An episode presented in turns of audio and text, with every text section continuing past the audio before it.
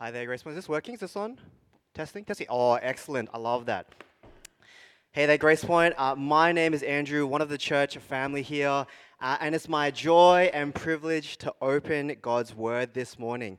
Uh, I want to echo Eugene's welcome earlier this morning. Whether you've been at church here for the last 20 years or whether today is your very first day, it's so lovely having you. Welcome. We'd love to get to know you. We're continuing our series through the book of Romans. And each week we hear sections of it in order and we consider what does it mean? What does it mean about who God is and what does it say about how we are to live in light of who the God of the Bible claims he is? And so far in Romans, we've heard that there is good news. In fact, life changing, momentous good news. There is an announcement that goes throughout the world Jesus is King. And he's a king who is good, who stands for peace, justice, righteousness, who has even defeated death itself. That king invites us to belong to him, to trust not in what you or others do to save yourself, but to trust solely in him. Your salvation is far too heavy a burden to carry. The good news is, He has come and has borne your burden. Find love, peace, salvation in King Jesus alone. Life changing, momentous, good news. In our passage today, we're considering what should we expect the good news, the gospel, to do, not just for me individually, but in us, communally. We're often interested in value propositions for me. What do I get out of this? Is the cost I pay worth it for the return that I'm getting? And our world doesn't do us any favors here, does it? It conditions us how to think in this way. Marketing sells to you as an individual because you're worth it. the world we live in shouts it, or even sometimes sings it. Cause I want it that way. Hey, you know how it goes, right? I'm definitely never doing that again in a sermon. But the air that we breathe in this culture, the world we live in, is about who? Me. And often we come to church, to Jesus, asking the same question What do I get out of this? But God's word today in Romans helps us consider something different to that, something better than that.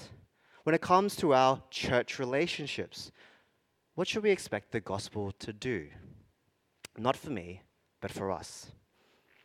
First bit, what does the gospel do amongst us? That's the first section. Second bit, what is it for? It's there on your outlines, your bulletins, on your phone, or on paper. Keep it open. Keep your Bibles open to Romans chapter 1, 8 to 15. That will help you to follow along. We so deeply need uh, God's help. So let's ask Him for help together. Please pray with me. Father God, who we are not, please make us. What we have not, please give us. Who we are not, please make us. Shape us now as we listen to you from your word. Would it shape not just our minds and our ideas and our ideas, but would it shape our hearts, our affections, our desires? We pray this all for Jesus' sake. Amen. What does the gospel do amongst us? Well, first and foremostly, we're reading a letter uh, between Paul and the church in Rome, a church that Paul did not start. Uh oh. Oh, you hate to see it. Oh, that's okay. We don't need the PowerPoint. It's all going to work out smoothly and okay. First and foremost, we're reading a letter between Paul. Oh, here we go. All the way back, all the way back. Run it back, run it back. Oh, keep it going, keep it going. I pressed too many buttons. Oh, here we go, here we go.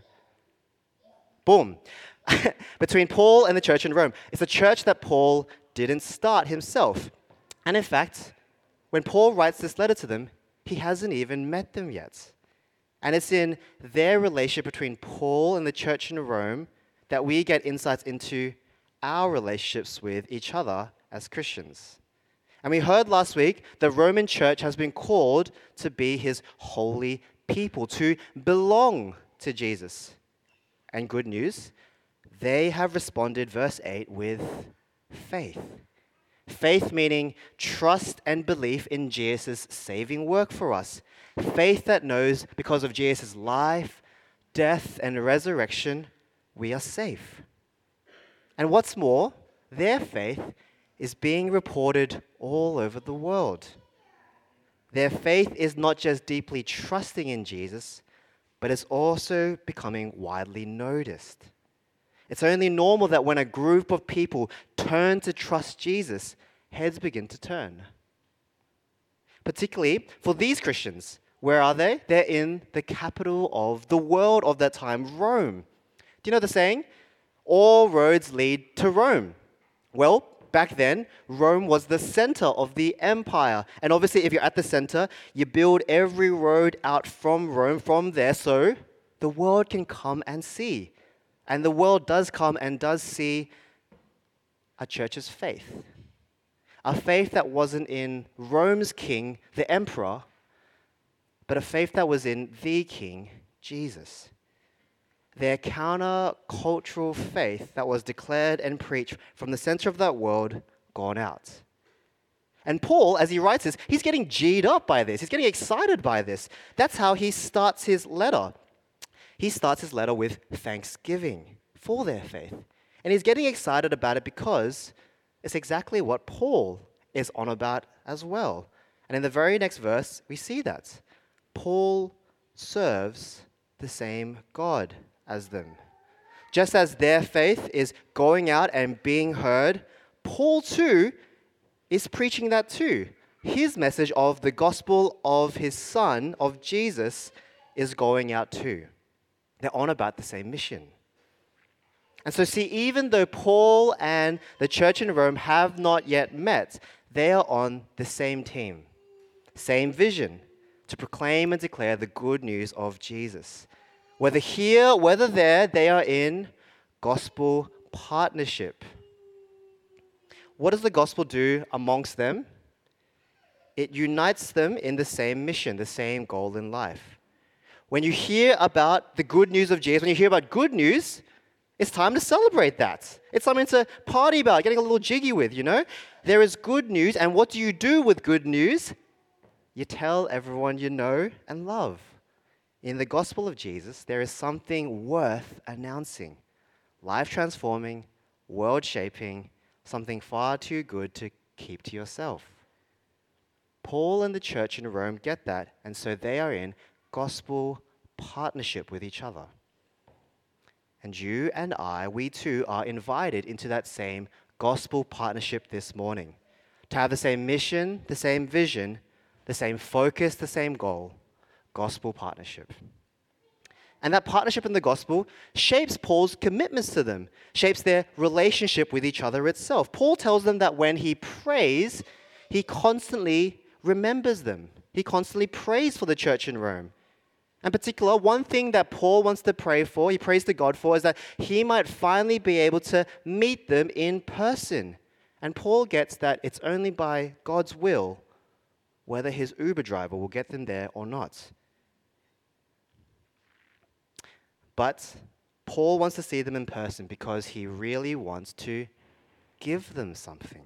He wants to give them a certain spiritual gift to make them strong. And before we even begin to wonder what that spiritual gift is, Paul tells us in the very next section that you and I may be mutually encouraged by each other's faith. And this is really striking because it tells us something about the nature of encouragements. He desires that they are both mutually encouraged by the other's faith. Paul wrote a third of the New Testaments. He was an apostle of Christ himself. He wants to go all the way to Spain, stopping by Rome to tell more people the gospel. Paul is a huge, towering spiritual figure. But Paul thinks it's essential. In fact, he longs for this to come and to be mutually encouraged. Gospel partnership is partnership. One of the great beauties of gospel partnership is that they, Paul and the Roman church, so deeply need each other. We so deeply need each other too. One of the things that the gospel begins to bring in the life of a Christian is a felt need for other Christians. The felt need to be encouraged by someone else's faith. The felt need to encourage someone else's faith. To remind each other of the vision and mission that we're on about, because it's so easy to lose focus of that. To hold each other up in prayer, because we are more dependent on God than we know or feel. To speak words of life to each other, because we live constantly hearing the whispers of death from our world and Satan. We need each other. You need each other, and others need you. Some of you feel like you don't need others. That's definitely how I often can feel. But take heed of Paul's leading here. The great apostle to the Gentiles, the one who was literally speaking to Jesus, if he needs and longs for and wants mutual encouragement from someone else, so too do you and I. Each person who trusts in Jesus has God's own spirit within them. And he has given them gifts to bless you and his church. It would be such a posture of arrogance to think that we had all we needed in ourselves. What would it look like to seek to get, uh, to seek to get that from others here, to be mutually encouraged?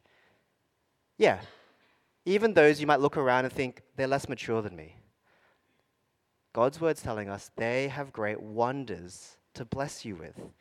Jesus is keen to use them to encourage you. He has given them gifts that you do not have and will never have. And that's a good thing. You need them. What a countercultural, attractive, and humble community church is. Imagine that here at Grace Points. Each person wanting to learn and be encouraged by each other, recognizing all people's gifts, not just those that society prizes. That's one group. But another group of people here might instead feel something different. Man, I don't have anything to offer. What could I offer of encouragement to say to Eugene or to an elder here? To be honest, I'm barely making it along in my faith.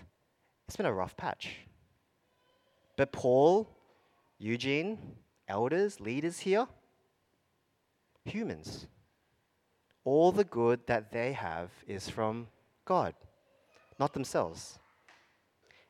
If you trust in Jesus, that is a supernatural gift from the Spirit. And so, you have so much to offer because of who God has made you to be and how God has called you to Himself. And even if you're in a season of struggle, that's an opportunity to actually model faith of trusting beyond yourself and trusting in Him. And to see someone doing that, for me, I would be so encouraged. I need that. We need that mutual encouragement. God has given you so much, even if you don't believe it, even if you don't see it, and even if you don't feel it. Even just reaching out to someone else to encourage them with your faith, surely that's a scary act of wonderful faith. And it really is not so much how much faith you have, but who your faith is in. Because a large amount of faith placed in the wrong thing topples over. A small amount of faith in the most sturdy place, it's a game changer. Gospel partnership looks like mutual encouragements. You need the encouragement from others' faith, and they need encouragement from your faith. And can I say, I've only been at Grace Point here, I think, one month now, but I've noticed that we as a church are in quite a large transition, aren't we? The evening service has mixed with the morning service, and there are people here you may know from before, and perhaps many that you do not. And I think I've seen and heard people struggling with that, which is completely reasonable. Change is genuinely hard and difficult. But I've been really encouraged by seeing that struggle the struggle of talking to people of different generations. Oh, how do I interact with Zoomers, Gen Z? I just don't get it. I, I, don't, get, I don't get their lingo. I just find it really difficult. Oh, how do I interact with boomers? They're just so cringe. They don't get me. How do I interact with people with kids? Their kids always crying. Our life stages are just so different. It just doesn't. Can I say? That encourages me. And I hope that encourages you too. It's one of the most wonderful displays of unity in the world where we relate to each other not based on what the other person offers me, but upon what I can give to this person. How can I encourage the other even if they are completely, wildly, and utterly different to me? I think church is the only place in the world that really relates on the basis of grace, not works. When Jesus has done all that you need and He's given it to you free of charge, you can give to others freely. Because you don't need to find your value, your worth, your love, your salvation in those people. You've already found that in Jesus. And so you can be a fountain overflowing, pouring out into their lives. The struggle of relating to new people and different people is good struggling to understand each other and love each other, that's hard. But that struggle shows your commitment to give freely, not relating by works, but by grace, seeking to bless the other, not just yourself. Look to your left, look to your right. You need them. Look to your left, look to your right. Yes, even that person over there, oh gosh, they need you too welcome to church. But there's also one more thing to mention here that we learn here about the nature of encouragement. I'll do this quickly, it's in the same verse, sorry, but there's just so much gold worth mining here. The other thing is that Paul is so keen to see them in person, which tells us something that I think we're already familiar with. There is something about being physically present that cannot be replaced by a phone call a text message, or an almost 10,000 word written letter by hand in the book of Romans. We've all, we all still remember COVID, so we get this, I think. But let me just say it again your physical presence matters. Other physical presence matters. Paul is insistent that he must come. He even says that, ooh, I, that's not the right slide at all. That doesn't matter. Paul insists that he must come. He even says that he's tried to come multiple times before. There is something about physical presence that cannot be replaced. To hear each other's voices, not just through a speaker singing at church, to look around and see people serve and love each other, to be made a sick V60 by the coffee cart team, represent, appreciate you guys, absolutely irreplaceable in mutual encouragements. Not the coffee, I mean people's. Anyway, be at church physically. Be on time or earlier if you can, committed to others. Maybe consider stay at church for lunch if you can. Commit to a community group if you can. The gospel changes us to be a people committed to one another. People fixated on using their gifts to serve and encourage each other. These are just starting points to consider. I know we all have different life stages and capacities, different things we need to be faithful to. That is completely reasonable. There is no judgment or guilt tripping here. But let me just encourage you physically meeting for church and fellowship is so crucial. You need it, and others need it too. What does the gospel do amongst us? It creates gospel partnership. People on about the same mission and vision people seeking mutual encouragement in each other's faith from every single person, people self sacrificially committed to each other. The second section is called What Does the Gospel Do for Whom? Which now that I read it doesn't really make any sense. I just thought it would sound cool, but it doesn't really. And so the question that I really want to ask is who is the gospel for? That's the question I really want to ask. Look, it was, it was a hard week, okay? Uh, and the answer is kind of easy to this question, isn't it? Who's the gospel for? It's, it's pretty easy. It's not that hard to answer. The gospel is for everyone, for all people. That's easy to answer, isn't it? But while it's easy to say that the gospel is for everyone, it's much harder to functionally live it out. It's easy to say that the gospel is for everyone, it's much harder to actually show that in your life. And the distinction between what we say, what we think, and what we do and how we live, that distance between the head and the heart, you might say, is the longest 15 centimeter journey.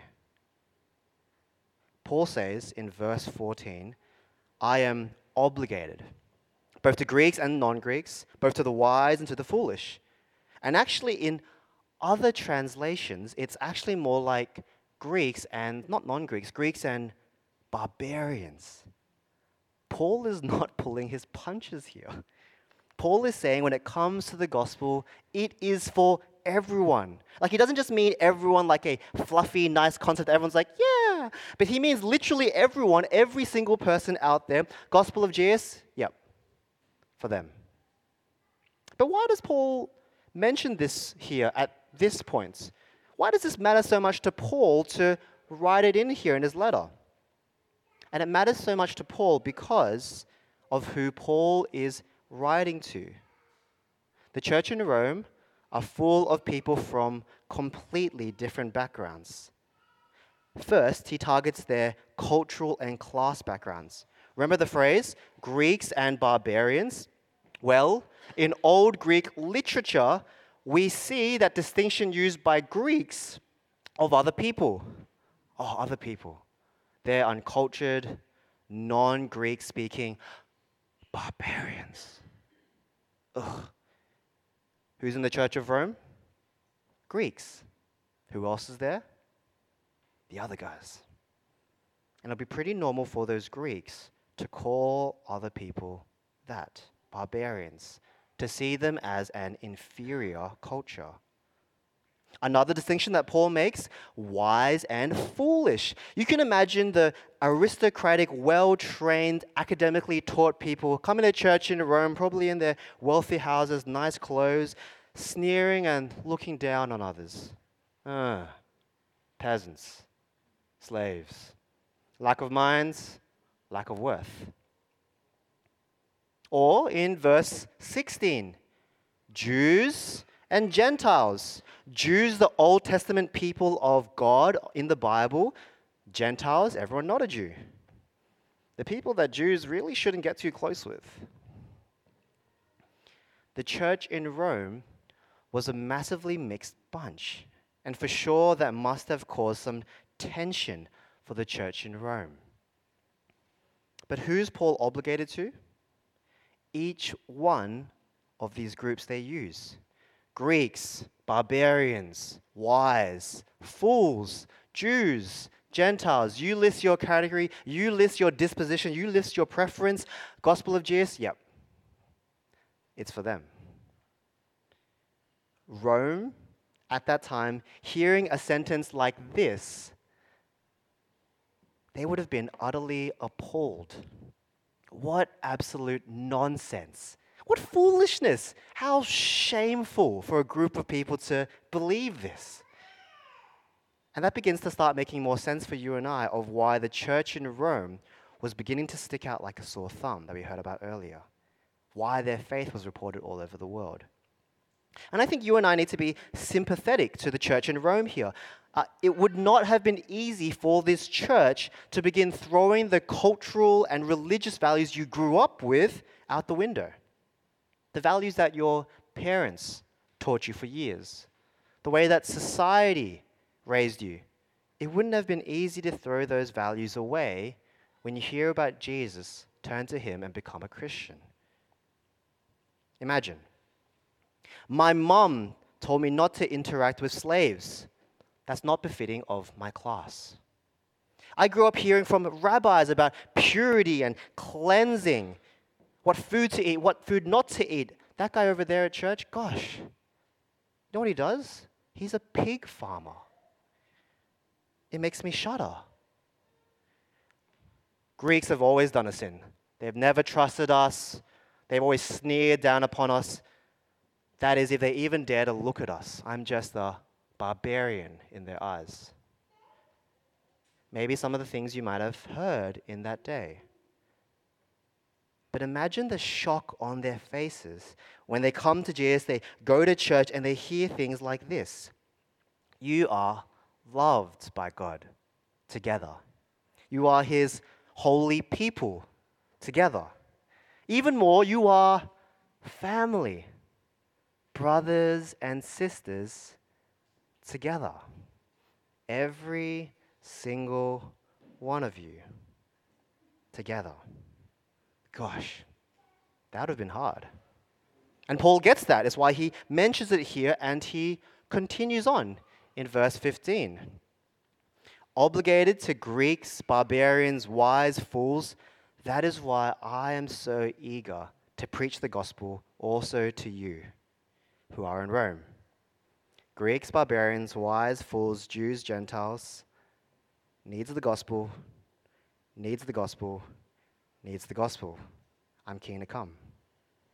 It's a beautiful picture of a countercultural, upside down, culture shaking, class breaking church. It's a beautiful picture. Where the world divides, the gospel unites around the great King Jesus. Uniting not based on anything inside me individually, but uniting based on good news that is external to all of us God Himself. And that's what the church is meant to show and display in their unity. But anyone who's gone to church long enough, well, you know what it's like at church sometimes. We're often not much different from others. And that's to our shame.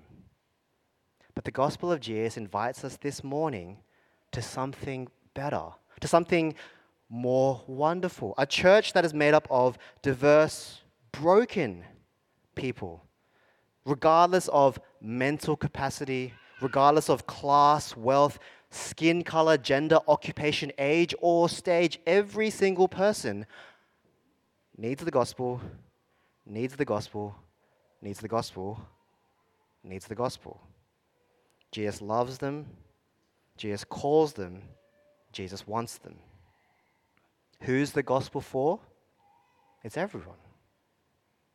But once again, the journey from the head to the heart, longest 15 centimeters. I suspect just as much as the church in Rome was challenged by this, so too are you and I this morning.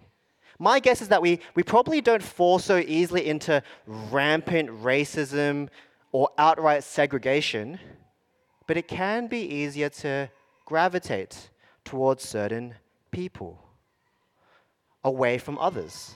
We can pick and choose sometimes between those who offer me much, make me feel good, maybe make me laugh, and those who, well, oh, takes a lot out of me. I'm not talking about if you're an introvert, that's cool, but we can pick and we can choose between people based on what they're like. Those we sit next to at church or at lunch, man, that person over there, gosh, they're just way too awkward for me. Or that person over there, whew, way too many problems. I can't deal with that. But that person over there, dang, they funny. Let me go over there. No. The gospel is for all. Got to keep doing this journey. And can I say for you too, those who feel out of place here, maybe even right now as I'm speaking, those who feel like it is not easy to be at church, it is not easy to be at a community group, you're not sure if people here even like you, maybe, or you might feel that you have nothing to offer here. No. The gospel is for you too this morning. And so we welcome you. We love that you're here. even if we don't always show that very well to you. And it's not just within the church that it can be a difficulty. What about those outside the church, on the streets over there? The ones that we want to have inside the church. For I am not ashamed of the gospel, because it is the power of God that brings salvation to everyone who believes. Everyone. For each person walking down Burwood Road, for them. For each family member or friend, yes, even the annoying ones, for them. For each person in prison, murderers, rapists, for people who can't conform to social norms, prostitutes, hypocrites, politicians, homeless, schizophrenia, Alzheimer's, bipolar, kleptomaniacs presidents, CEOs, professors, principals, quadriplegic, scar, war torn veterans, hospital bound patients. Every single person you know in your life, the list goes on. Who's the gospel for? It's for them.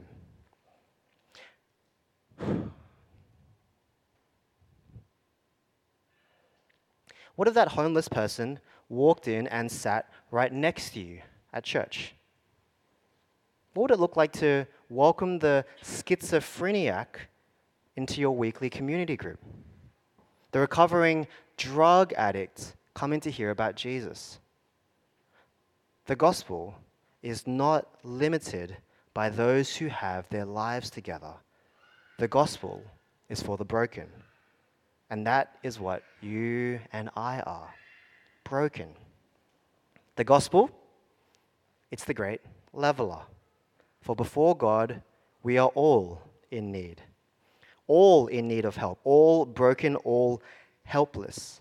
Some might look more obvious, be in need of help. Others, probably like us, far better at masking it.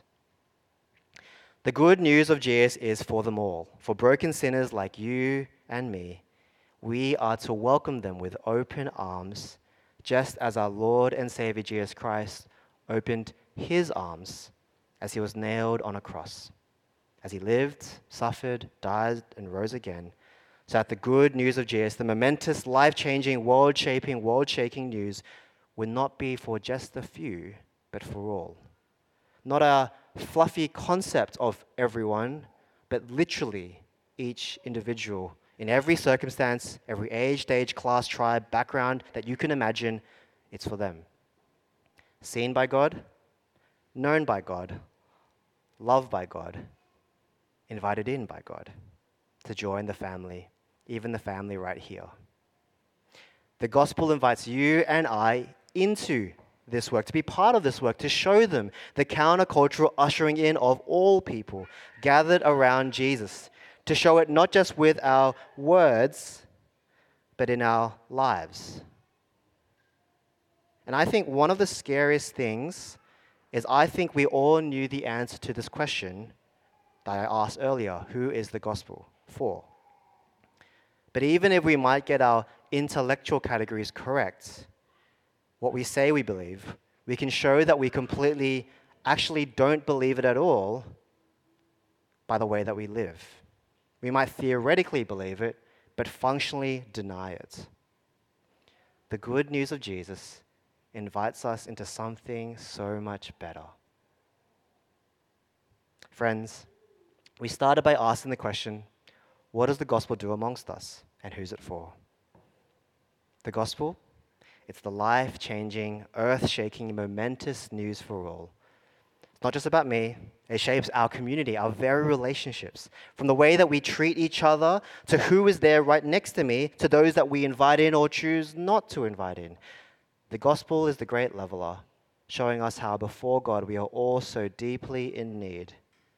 And so the gospel gathers us around Jesus to show who he is, not just with our words, but with our lives.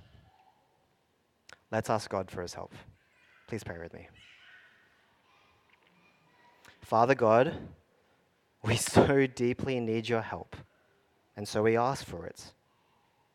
We ask that you might strike within us a beautiful, large, wonderful picture of our Lord and Savior Jesus, that we would be completely captivated by him that we would be captivated in absolute shock and scandal. The idea that God Himself would come to know us, love us, and make us His children.